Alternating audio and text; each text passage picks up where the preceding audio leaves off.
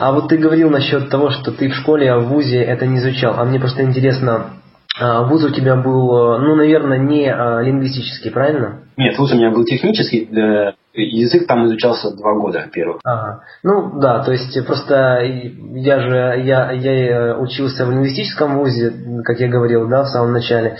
И, соответственно, у нас фонетика была, была отдельная как наука, да, то есть мы изучали ее. Соответственно, с этим всем я ознакомился, а вот я это знал, ну и потом самостоятельно это где-то прорабатывал. А, поэтому нет ничего удивительного, что, а, скажем так, в школах и вузах не языковых об этом ничего не говорят. Ну, это естественно, как мне кажется. Там упор идет на техническую, ну, как бы на лексику, вот, на техническую, либо там на какую-то другую но там идут такие базовые вещи. О фонетике, фонетике там практически ничего и не говорится. Да, то есть основная проблема с, с неязыковыми учебными заведениями в том, что особенно, то есть как бы вот эта старая, старая парадигма, в, в которой как бы, а, языковое образование у нас существует, существовало, это что человека надо научить, задача научить человека читать со словарем.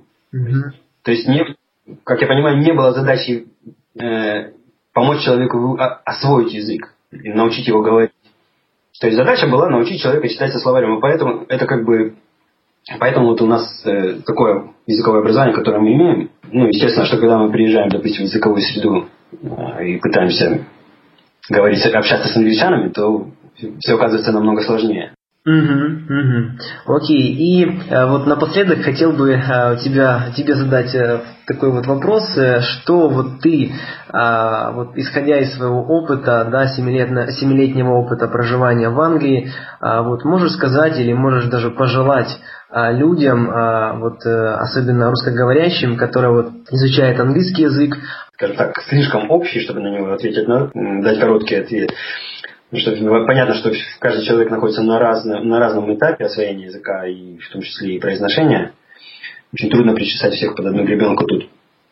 Но, наверное, такой общий совет это, что не пытайтесь имитировать, то есть то, что вы слышите, э, то, что мы слышим, как бы как характеристики английского произношения, то есть и вам кажется, ой, вот они как говорят, не нужно делать этого специально, стараться делать это специально, не нужно имитировать придыхание там или еще что-то старайтесь понять базовую позицию, прочувствовать как бы исходную позицию речевого аппарата. И просто дальше вам останется только наблюдать, как все эти вещи происходят естественным образом. Ну, вот, наверное, это самое основное. Угу.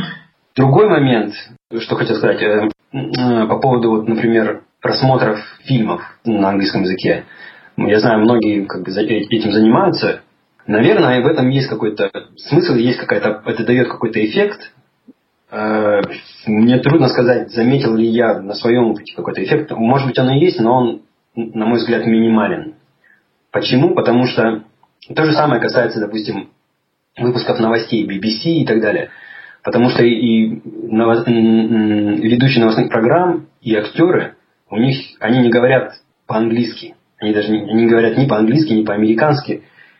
У них причесанный поставленный язык, причесанное поставленное произношение, которого вы практически не встретите в, в настоящей жизни. Да? Даже эти же самые ведущие, они и актеры, они, если вы попробуете общаться с ними на улице, они будут говорить совершенно по-другому. Поэтому, как бы, если вы э, работаете над восприятием английской речи, то старайтесь искать какие-то другие источники, э, старайтесь искать как бы, записи живых людей, может быть, интервью с живыми, с простыми людьми. То есть старайтесь искать такую речь, которая вам непонятна. Это очень полезно в том плане, что это не просто расширяет ваш кругозор, как разные слова могут произноситься, как разные звуки могут произноситься. Но вы таким образом, когда вы это делаете раз за разом, у вас как бы накапливается статистика вот этой вари вариативности произношении. И тогда, то есть из этого у вас появляется, вырастает вот это понимание как бы вот этой вот средней линии, то есть как звуки, как английские, одни английские звуки отличаются от других. То есть важно же неправильно произнести звук, а так, чтобы его, чтобы он отличался от другого. И точно так же, когда вы слушаете, как говорит англичанин, вам важно, вам важно различ, различать звуки, которые он говорит, а он не будет говорить их правильно. То есть в нашем понимании. То есть нет понятия правильное произношение. Вот почему я Есть произношение, в котором фонемы, это называется, то есть каждый звук отличается от другого. э, достаточно, чтобы вы, чтобы это не, не привело к нарушению смысла. Угу. Такой совет тоже. Старайтесь искать э, записи английской речи, которая вам непонятна. То есть диалекты, простую как бы э, бытовую, бытовую речь. Это ваше и восприятие, и произношение очень сильно продвинет ага. Я понял, я понял. Хорошо. А, ну вот я скажу вот тот э, совет по поводу значит, э, копирования, э, он просто мне очень э, ну, так затронул. Почему? Потому что я, у меня есть э, своя личная история. Uh, мне всегда нравился британский акцент, и I was uh, trying always to copy it, and I was saying like, it's very important, you know. Uh, ну вот иногда бывает, я перетягивал, звучал неестественно, uh, вот, uh, ну пытался копировать, грубо говоря. И э, так получилось, что мои в основном, э, скажем так, друзья, вот это были американцы. Я с ними вот так вот, скажем так, прикалывался, особенно когда я вот я входил в такой раш, и мне хотелось с ними вот так вот играться. И, но они всегда как-то так смеялись и в общем, ну, прикалываюсь. Я, я вот долгое время не мог понять, почему. А потом я посмотрел какой-то ролик на э, YouTube, и там а, человек, э, по-моему, британка копировала американцев или наоборот, американец э, копировал британку. И там много, очень много было комментариев, потому что, ну, звучит неестественно. А, то есть, вроде бы человек копирует, но а это так не говорят. И потом до меня дошло, что когда я говорил а, вот со своими друзьями-американцами, пытаясь копировать а, британцев, у меня это звучало неестественно и поэтому смешно.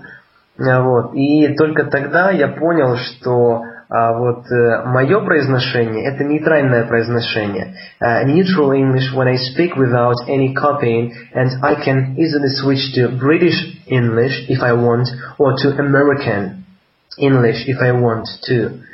Uh, вот. И, соответственно, вот тогда мне как будто монетка провалилась, и пришло понимание, что нейтральное, как бы мое индивидуальное произношение – это самый лучший uh, вариант.